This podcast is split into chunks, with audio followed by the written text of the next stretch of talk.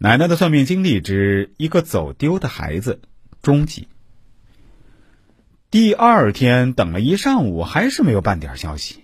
靶子姑姑去报警了，靶子妈打印了好多寻人启事，准备坐火车一路去找他，走到哪儿贴到哪儿，看到一个人就问。这样大海捞针的找了半个多月，靶子就像人间蒸发了一样，毫无消息。靶子妈好像老了十几岁。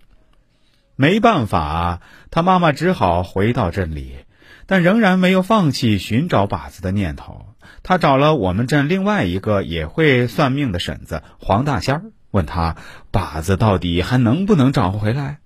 这个婶子的本事明显没有我奶奶高，经常会算错，但是她很不服气，心里还特别瞧不起奶奶，觉得她算的不会有错。她对靶子妈妈说，你不要去找了，这孩子已经没了，找不回来了，被人害了。靶子妈一听立即晕倒下去了。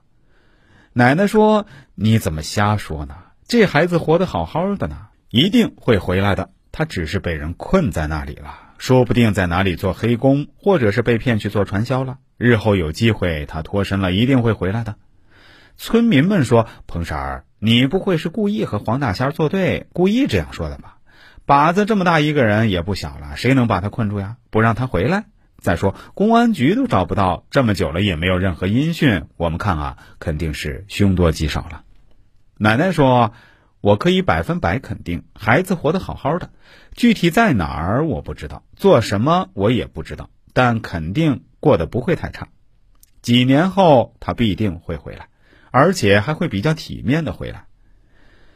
大家并没有把奶奶的话放在心上，认为她就是为了和黄大仙抬杠，或者是安慰靶子娘故意这样说的。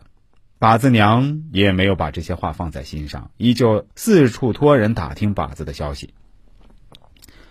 过了五六年的一个秋天，我记得那天是周末，天气不错，大家都在村头的大树底下拉家常。远处走过来一个西装革履提着公文包的男人，大家开始并没有在意，以为是哪家来的亲戚。直到这个男人走近，大家伙都惊呆了，手指着他激动的半天说不出话。有个反应快的往靶子家跑了，拉着靶子娘就往树下来。靶子娘问他干啥，他又不说。到了大树底下，靶子娘也愣住了，还是靶子把包一扔，上前一步抱住了他娘，俩人哭得稀里哗啦的。